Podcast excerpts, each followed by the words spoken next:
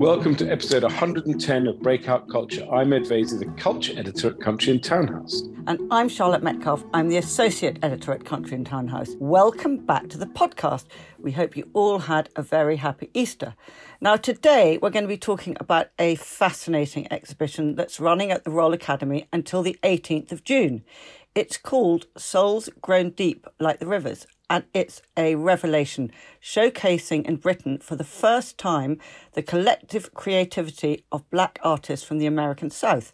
Most of the powerful works in the exhibition, many made from reclaimed materials, have not even been seen outside America's so called Black Belt that encompasses Georgia, Alabama, and Mississippi. The regions association with slavery and racial oppression have meant these artists' achievements have been buried and rendered largely invisible until now. So, this really is a groundbreaking show.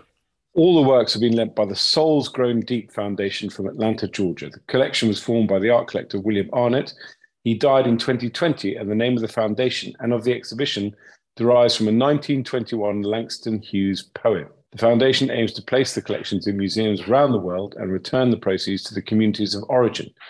The exhibition's curator is Raina Lampkins Fielder, and we're delighted that she's here with us today to tell us all about it. Good morning, Raina. Good morning to you both. Thank you for having me. Well, we're delighted to have you. And um, you're talking to us from Paris. So thank you so much for that. Now, I've been to the show not knowing at all what to expect. And the first room alone blew me away with the power of the imagery, much of it made from recycled and found materials like old rags, clothing, scrap metal, rusty tools, old paint driftwood, and found materials like animal bones and feathers. What's astonishing is the beauty and spirit that emerge. Tell us a bit about that first one because I know you intended it to elicit a very visceral response. Well, yes, I really wanted that first room to be, in a way, an introduction to the various concerns materially, um, thematically, between the various artists coming from the South. Now, obviously, they weren't all friends and they didn't all know each other, but there are definite familial and creative connections that one can find between the artists in the first room. And it is kind of this like sort of visual, it's, it's a, it's a wonderful visual feast when you enter that space. You are first met by a triptych by the great artist Thornton Dial and on and that is flanked by a, a quilt by Mary Lee Bendolf, and then further works by um, Thornton Dial's sons, Thornton Dial Jr. and Richard Dial. And then we, we move to communicating with Lonnie Holley, who is this incredible multidisciplinary artist who at the time um, really sought out underrepresented black artists in the South like himself. And he developed a relationship with Dial. We also have um, one of Dial's relatives, Ronald Lockett, and another artist named Mary T. Smith, all of whom had some sort of mutual appreciation for each other's works. They lived in different states and different cities for most of them. So it kind of connects some of the relationships between these artists so that it is kind of visually understandable in some ways to to the audience coming in. But I think the leitmotif that really informed the selections of works and which is kind of introduced in the first gallery is this, is this notion of reclamation, a reclamation of material, a reclamation of history, a reclamation of one's uh, a reclaiming of one's creative agency, a reclamation of one's own narrative. Tell us a bit more about Thornton Dial because he was a steel worker, wasn't he? And and there's a lovely quote where he says,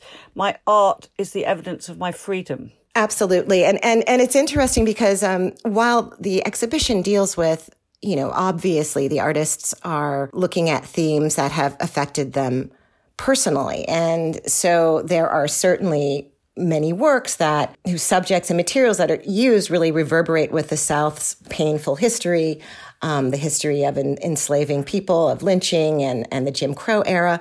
Um, but at the same time, just having the allowing oneself to create really is an act of freedom. And so Thornton Dial um, really expresses that certainly in this quote, but that's like, like the joy that kind of runs through the exhibition, the joy of creation of and of asserting oneself. Thornton Dial, yes, started in the steel industry and it, it, he's from Birmingham, Alabama. And so that was an area, well, Bessemer, Alabama, which is near Birmingham. He really is this master at manipulating metal, whether it be scraps, whether it be kind of larger pieces.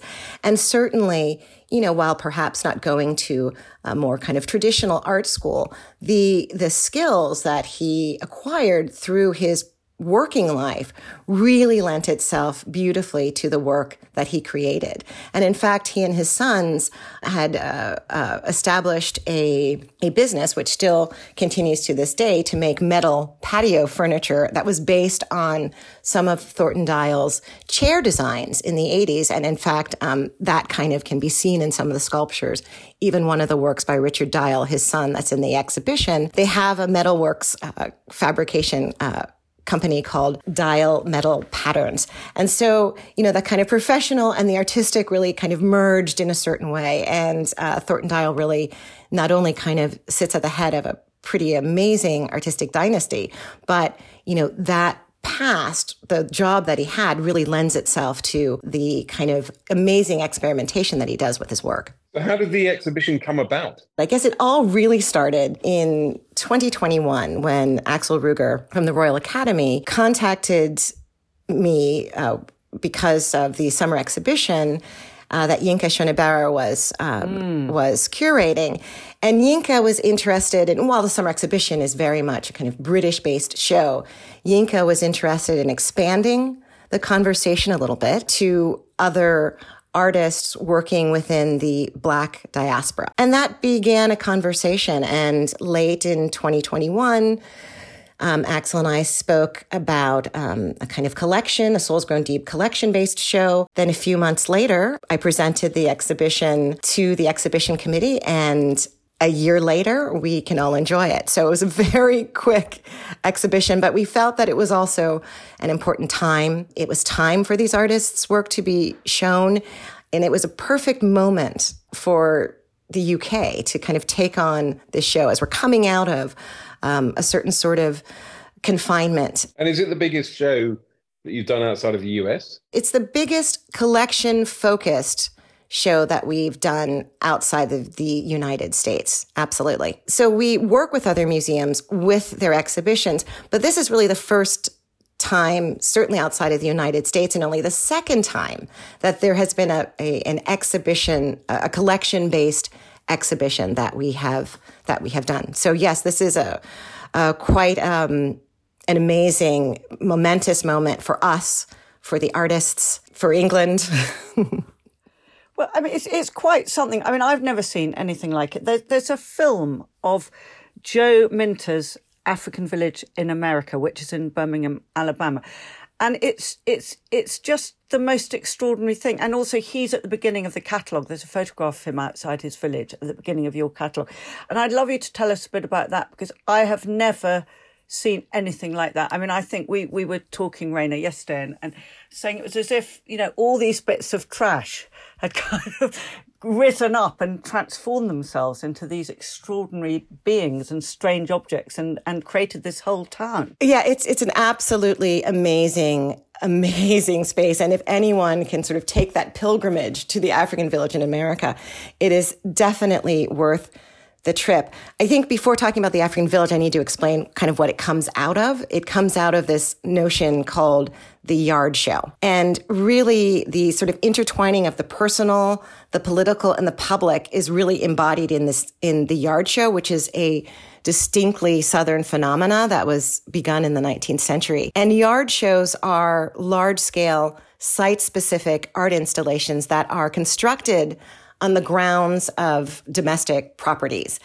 And really, they sort of came about because artists, particularly African American artists, were denied access to more traditional spaces of display. So the yard show really provided a platform from which Black artists who were born in the era of uh, the Jim Crow laws could express themselves freely and on their own terms. And so the African village in America which you're referring to represents one of the last great yard shows in the South. And since 1989, Joe Minter has been adding to this environment. And, you know, he creates independent sculptural work outside of the environment. And we have two examples of those in the exhibition, two examples of those sculptures. But both his independent work and the, the works that kind of, as you say, just sort of arise out of the ground to create this, this village, they all kind of share the same concern. And they, they all, both the village and his independent work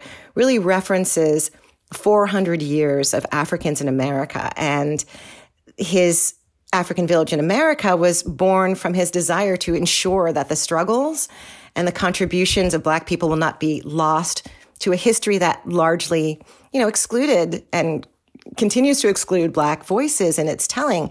So, you know, it's very much this aspect of reclamation and this fa- these found objects and found objects are imbued with the energy of their past uses. In the African village, he is constructing a slave ship that again is made out of recycled materials, golf clubs, um, recycled wood, uh, found metal um, that is that creates this unbelievable ship that kind of rises out of the ground. And many of the artists in the show had yard shows, not maybe as uh, as immersive and enormous as Joe Minter's. I mean, it is it is quite a spectacular thing to to walk through um, the African it? village. It's um, half an acre. They're the most. They're like the large these like massive sort of site specific solo art exhibitions that I think any artist would want to have of their work. To be quite frank, tell us a bit about uh, Gee's Bend. Gee's Bend is one of those very unique places on Earth. Um, it's geographically very isolated. It's a it's a settlement that's situated at a hairpin bend of the Alabama River, and this area has given rise to over five generations of African American quilt makers. And now the women in the bend really bring an idiosyncratic, almost a an eccentricity to their to their pattern creation, to their aesthetics, and their use of recycled fabric. And their you know quilt making skills are passed along from mother to daughter, from aunt to niece. Uh, cousin from a cousin to cousin or member of the community and porches and kitchens really took the place of more conventional studios and lecture halls and you know the work, the oldest piece in the exhibition actually is um, uh, a quilt by Rachel Carey George. It's a housetop half log cabin quilt, and it comes from the 1930s.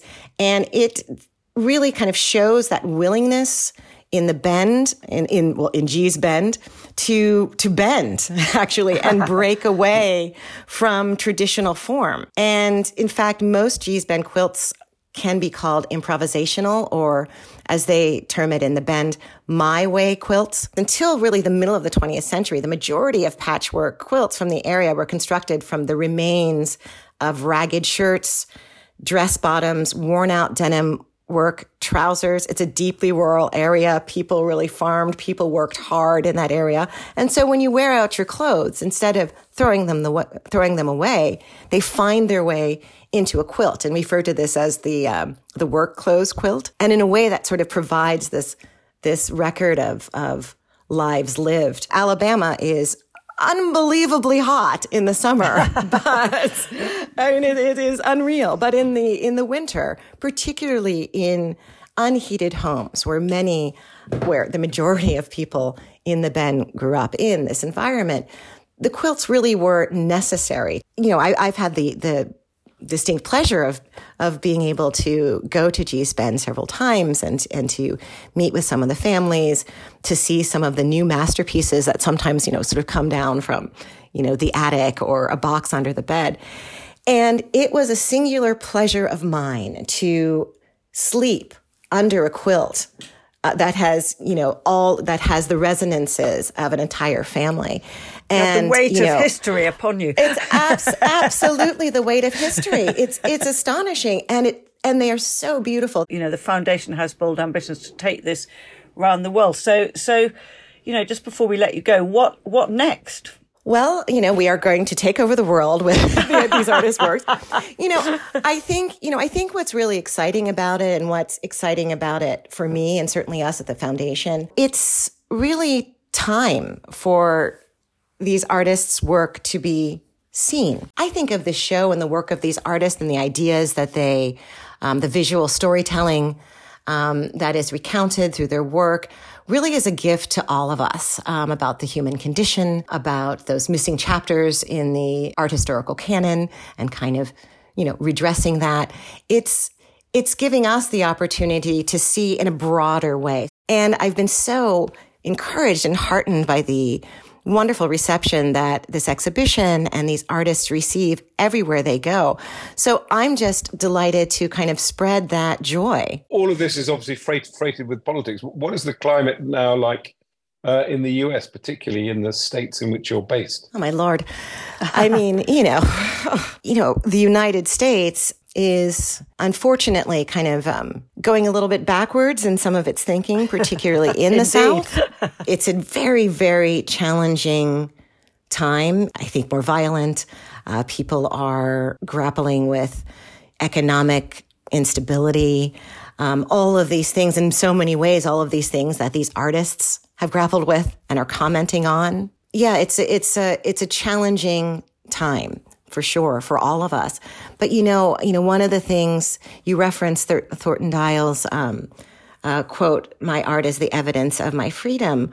One of the things that he said, and and I think that I, I, I find comfort in this. He says, art is like a bright star up ahead in the darkness of the world. Art is a guide for every person who is looking for something. You know, these artists were survivors through even more challenging times to a certain degree. But still, they created, still there was room for reclamation. Um, still, if you were discarded or oppressed or, or, or victimized, kind of thrown away, you find yourself again. Um, you, it's a, it's, it's like the recycled materials, you know, it's like, it's reclaiming yourself. It's not allowing yourself to be silenced, to be completely discarded, to be ignored. Your voice still resounds. Well, it's great and it's wonderful to have you on, Raina. Thank you so much for coming on and telling us about it. Oh, it's my pleasure. Absolutely fantastic. Thank you so much. Thank you. Just before we go, we thought we'd change the mood entirely and alert you to a new musical at Southwark Playhouse. It's only on until the 29th of April, and we haven't had a chance to see it yet as we're recording this before Easter. But we loved the sound of it, so wanted to make sure you didn't miss hearing about it. The show is Berlusconi the Musical, which immediately gets you thinking it must be pretty colourful. And just for a start, we found out that long before he entered Italian politics, Berlusconi was a crooner on cruise ships. The musical is being produced by Francesca Moody, whose company's aim is to develop brave, entertaining, and compelling new theatre. This is certainly a great idea, but since launching in 2018, Francesca Moody Productions has won an Olivier, four Scotsman Fringe firsts, and produced nine world premieres across the West End, London, New York, nationally on tour, and at the Edinburgh Festival. I mean, that's unbelievable. Can't believe that. So we reckon they, she, must definitely be onto something, both compelling and entertaining with Berlusconi, particularly as Francesca herself. She has an MBE. She's the original producer of Phoebe Waller-Bridge's Fleabag. I knew nothing about this. I can't believe who I'm talking to. Anyway, we're delighted to have her with us today. Hello, Francesca. Hello, hello. How are you? well, we're very well and extra well to have you with us. Now, obviously, we're dying to hear all about this production. Now, I know it was the idea of Alan Hayling because he is the television and film producer and also an old friend of mine that I used to work with. But the first question has to be what is it about Berlusconi's story that lends itself to a musical? And is it going to be a comedy or a tragedy? I think it's both a comedy and a tragedy, I'm afraid to say. Well, I think, you know, it's um, musicals are often very good way into theatre for, uh, for people. And I think with politics in particular, I think it can sometimes feel quite like complex and complicated to engage with like political ideas. And so actually uh, uh exploring the story of Berlusconi, which is ultimately kind of a story of right wing populist politics through the prism of, of musical theatre means that we can make something that feels kind of accessible, which is really important to me, I think, in, in, in the in the creating and making of um, of work. Um, but also, I think, you know, as you referenced, Charlotte, Berlusconi was himself a crooner on the cruise ships um, when he was in his early 20s. So that feels quite an interesting way in to the character. And of course, uh, musical theatre as a form lends us to a way of exploring stories that feel kind of wild and mad and a bit out there. And actually, Berlusconi, who he is, what he did, is just so unbelievable in many ways that actually the kind of form of musical theatre makes sense when you're thinking about telling his story. Uh, and I think we've talked a lot about how uh, one of the challenges we're going to have on this musical is convincing people that it's true, um, because you kind of can't you kind of can't believe all of the things that he all, all the things that happened. But there isn't really another way to do to do it, uh, if I'm honest. Is there lots of dancing in it as well? Party dancing. Uh, we do touch we do touch on the infamous bunga bunga parties. Yes, it would be criminal not to. I'm afraid. So, so from what age to what age are you telling the story? So we actually go right back to childhood, and and we sort of follow his uh, life, starting really as a kind of cruise ship crooner, and then becoming a kind of property magnate, and then and then becoming a kind of media impresario, and, and buying AC Milan, and and eventually moving into politics, and then his uh, time in politics, uh, including um, uh, the controversy surrounding the Bunga Bunga parties. So we really do kind of explore the whole breadth of of kind of Berlusconi's tenure, we we kind of finish in a very poignant way where, uh, and I don't think this gives anything away because of course this is all in the public domain, where Berlusconi is was sentenced to, I believe, four years in prison um, for his tax fraud. Um, was subsequently acquitted on the basis that he had recently. I'm I'm I'm I'm being slightly reductive in the way I describe it, but that he um, but that there was a law that had been implemented which meant that anybody over the age of 70 could no longer uh, be sent to prison. And who's written the music and lyrics? So the music and lyrics are written by um, Ricky Simmons and Simon Bourne, who met years ago as child stars on Grange Hill and have been writing musicals ever since. They've got a really kind of interesting and broad slate of work, but Berlusconi's their first, I think it's the premiere, the premiere of their of their work and their collaboration. Um, Who's going to be Who's going to be big enough to carry off Berlusconi?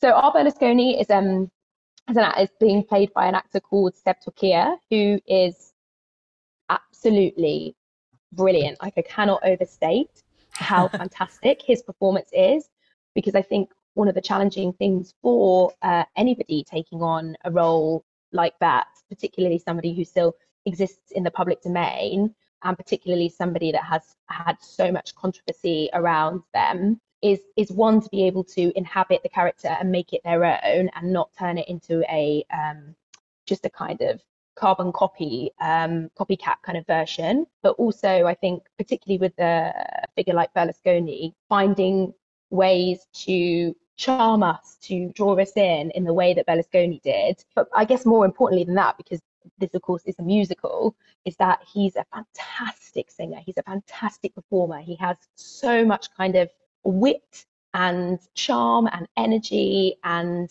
um, he's also a brilliant dancer. How, uh, how close is berlusconi to the musical? Is he aware of it being written and created? I'd be surprised if he wasn't aware of it because we've had a lot of um, interest from the italian press. Oh really? And, yeah we have yeah. There's been a lot of energy. I mean obviously berlusconi is a very you know important well, he's still um, in the government. Topic.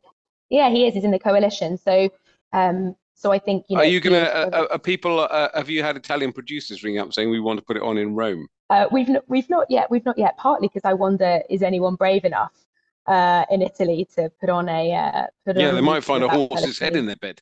Exactly. Well, quite. I mean, it's obviously the end of diplomatic relations between Italy and the UK, but well, That's a small pri- it's a small price to pay for artistic excellence.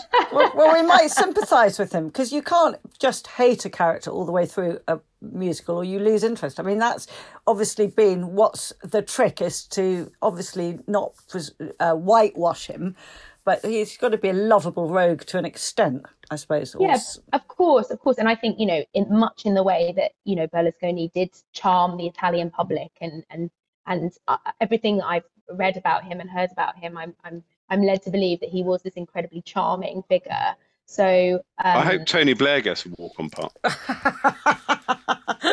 well, Ed, you'll have to come and see it. I'm yeah, find out.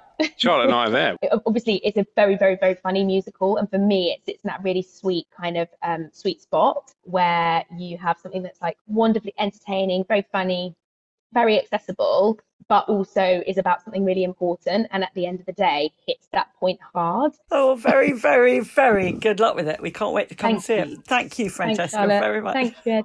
Thank you. All right. Bye. Bye. And here's a taste of Berlusconi the musical. This is the moment when Berlusconi's trial that could send him to prison is about to start. Here's Emma Hatton playing Berlusconi's second wife, a former actress, reflecting on her turbulent relationship with Berlusconi as she stands on the steps of the court. Tonight, through the dark, in the crowd, I only see his magical smile. Backstage at the end of the play, a gigantic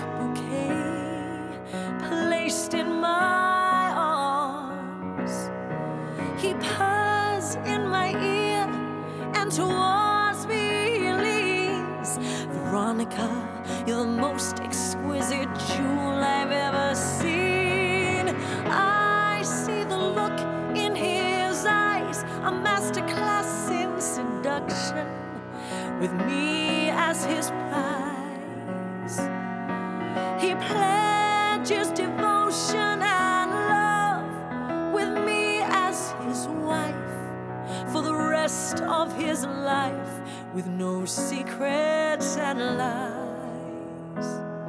As usual, you can find us at countryandtownhouse.com. You'll find the latest digital edition of the magazine there, as well as our sister podcast, House Guest with Carol Annette, who talks to some of the most fascinating and influential names in interior design. We love your feedback, so we want to hear from you if there's something you'd like to hear us profiling please leave a comment or email us on charlotte at countryandtownhouse.co.uk. Following on from Ed mentioning house guest, this week Carol Annette's talking to Claire Segaran, who, along with her husband Kai, accidentally bought a derelict Victorian house in Dunoon in Scotland at auction.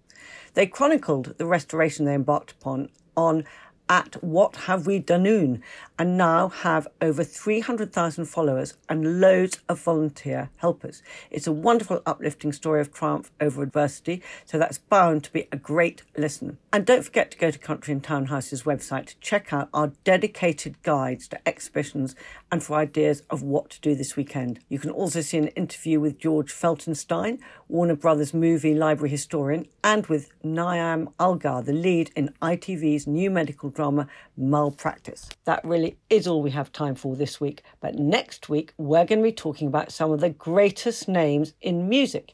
We have two fabulous guests on. Geoffrey Marsh is going to be here telling us about what to expect from the Aladdin Sane exhibition at the South Bank, that will obviously be a must for all Bowie fans like me. We're also going to be talking to the legendary Dave Robinson, the man behind Stiff Records, that gave us so many great 1980s hits from Madness, Ian Dury, Elvis Costello, The Pogues, Tracey Ullman, Kirsty MacColl, and many more. Dave is now on a one man tour. We came, we saw, we left, being subtitled The Horse Speaks. You're going to be able to hear it on the podcast from the horse's mouth. So, having worked for Stiff myself, I can guarantee there are going to be lots of great stories. So, don't fail to tune in next week. So, see you next week. Goodbye.